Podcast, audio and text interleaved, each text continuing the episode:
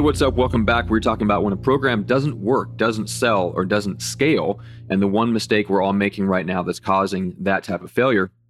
And a lot of the frustration that I see in the expert and thought leader space has one root cause. So I wanted to give you some common examples of failure, and I'll build up to kind of the big reveal, which is the root cause and some potential cures for this terrible, terrible ailment.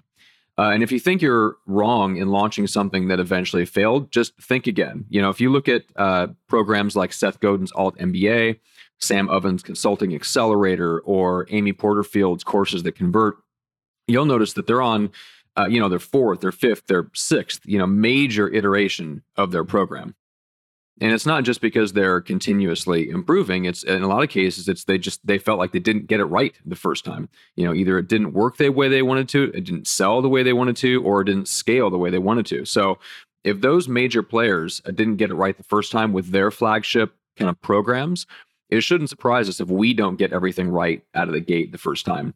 So especially in the world of group coaching programs online programs online courses uh, so i'm going to talk about from that perspective. So if I use the word maybe product, let's throw that in there just kind of a, as a catch all uh, term, just in case. Uh, but really, what I'm talking about is some type of you know offer that's not one on one. It doesn't require more time from you to sell uh, to sell more. So group coaching programs. Um, digital courses digital programs any kind of combination stuff where there's you know it's templates it's tools and then maybe a little bit of support anything like that so when we create something like that, we have this weird expectation that we should get it right straight out of the gate, which leads to the root cause that I'll get into later. And I know I did. I've done this before. I've been through this cycle.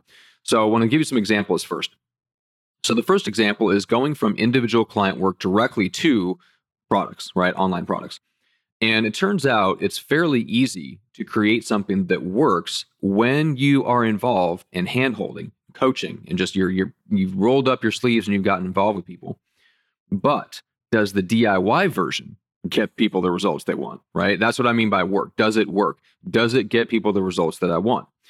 Uh, it's also easy to create something that you feel like people need, but it's not the kind of thing they want to buy, or it doesn't scale because it costs so much to bring in the right buyers, and you know that at best maybe you break even on the whole thing. All these failures become more likely when we go from individual client work straight into creating products, digital products. So the second example is offering a harvest product, what I would call a harvest product, without building the foundation of demand to harvest.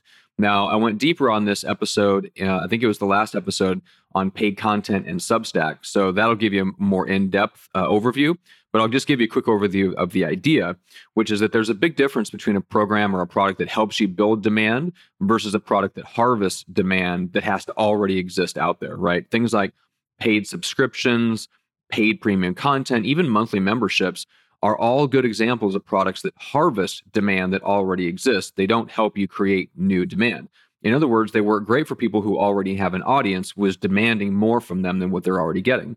Products like that are not so great for folks who are still in the phase of building their audience, building demand. They're in the, the phase of like planting seeds.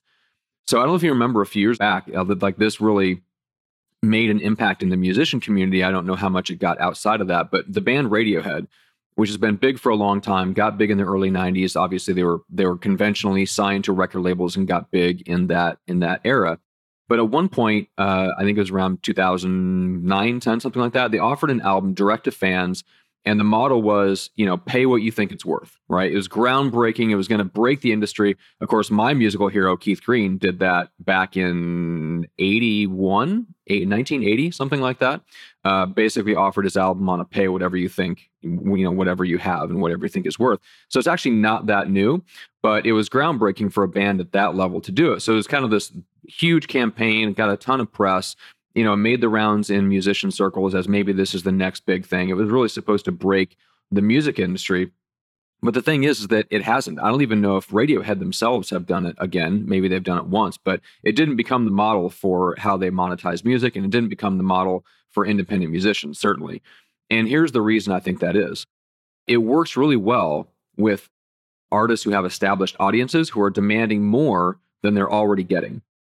Now, in case like a band like Radiohead, it took piles and piles of money from record labels and years of touring and radio play to build up that level of demand to where they could offer a product that just harvested that demand that was already out there. They'd already put in all that work, years and years and years and years of planting seeds and planting seeds and planting seeds, getting played on the radio, touring, opening for bigger bands, touring themselves where they're the big band, uh, going to different countries and touring, like all that stuff that's in the musician world, it sounds fun, but at the bottom line, it's still a lot of travel, it's a lot of discomfort, it's a lot of planting seeds. Well, eventually they were able to harvest those seeds with a product like that, like a pay as you go or pay what you think it's worth type of album. It was a digital product essentially that allowed people to pay whatever they felt was worth. So it was a unique and new and interesting thing, and that's all fine. But it didn't become the model for how musicians made money. So that's example number two. Example number three is building something that is scalable to deliver, but it's not scalable to market and sell. And this is really tricky because with the rise of ad costs and the fact that it's more time consuming than ever just to reach people on social media organically, it's just not enough anymore to build something that is scalable to deliver. You have to actually bake in scalable marketing in order for a product to be truly scalable. So I'm going to give you an example. Let's say you run a monthly membership and it's 19 bucks, but due to ad costs, it costs you 50 to 100 bucks or more to get a new member in the door. From running them an ad that they see on Facebook or Instagram to getting them to sign up for this monthly membership, it costs you over 50 bucks to get that to happen. And that's not unusual in a lot of uh, membership niches. So that membership has to be so amazing, amazing enough for them to stick around for three to six months, not really even to make a profit, but just to break even right? Which is why most of the folks that are offering membership programs, you'll find out their real offer is almost always some high ticket offer on the back end, you know, coaching, events, mastermind, stuff like that. That's where their real profit is. And most of the other stuff they offer breaks even at best. So just because you built something that is scalable for you to deliver in terms of like you showing up and you delivering content one to many, uh, or that it just doesn't cost you anymore to serve a thousand buyers than it does to serve a hundred, like an online course that pretty much anyone can buy because it's always there that sounds scalable, but it doesn't actually mean you have something scalable yet. It's only scalable if the marketing is scalable, if you can acquire new buyers at a sustainable cost. Now, those are the examples that I have for you, very common in the coaching space. But what's the root cause? This is what I think the root cause of all this is skipping steps.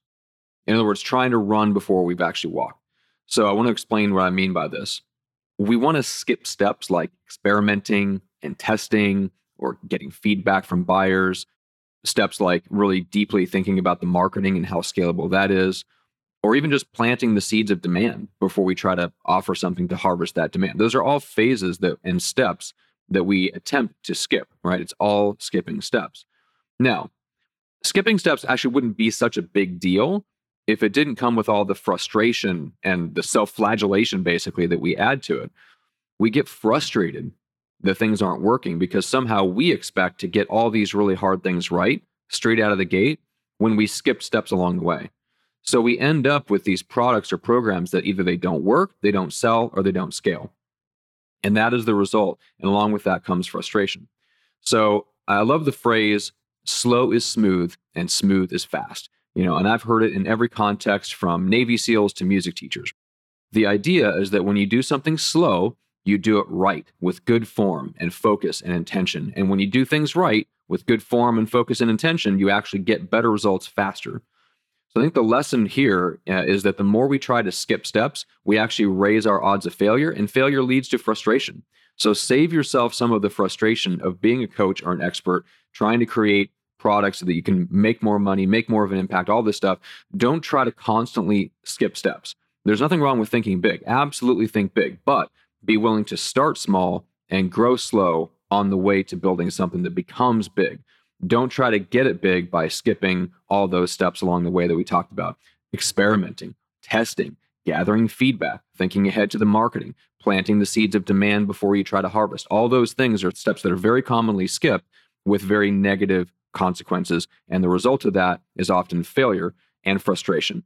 So before you go down that path, think very carefully and just along the way, notice, you know, if you're skipping steps, uh, think about getting results for people, making sure that it sells and making sure that it scales before you put all those expectations on yourself that it's going to scale. So if you have any questions about that, reach out. I'd love to hear what you think of this episode. I know some of those things, some of the concepts are maybe a little deep. Um, uh, and I'm not sure that I really did a great job of communicating them. So if there is anything that I mentioned in this episode that just isn't 100% crystal clear. Hit me back, shoot me an email, or hit me up on Facebook, uh, facebook.com slash get.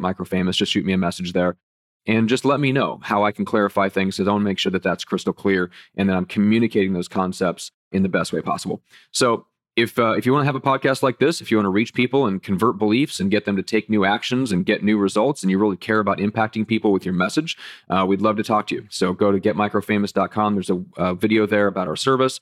You can learn more, uh, and then you can gra- grab a call to uh, schedule a brainstorm call. So if you're the type of person that resonates more with Seth Godin than Gary Vee, and you want a way to impact people without being on social media all day, uh, I think podcasting is the greatest opportunity for that type of person, that type of expert uh, that has ever been created. It's literally changed my life. I think it can possibly change your life and the lives of anyone that hears your message. So make sure to get in touch with us to talk about that. Uh, and if there's anything I can help with, reach out and we'll talk to you soon.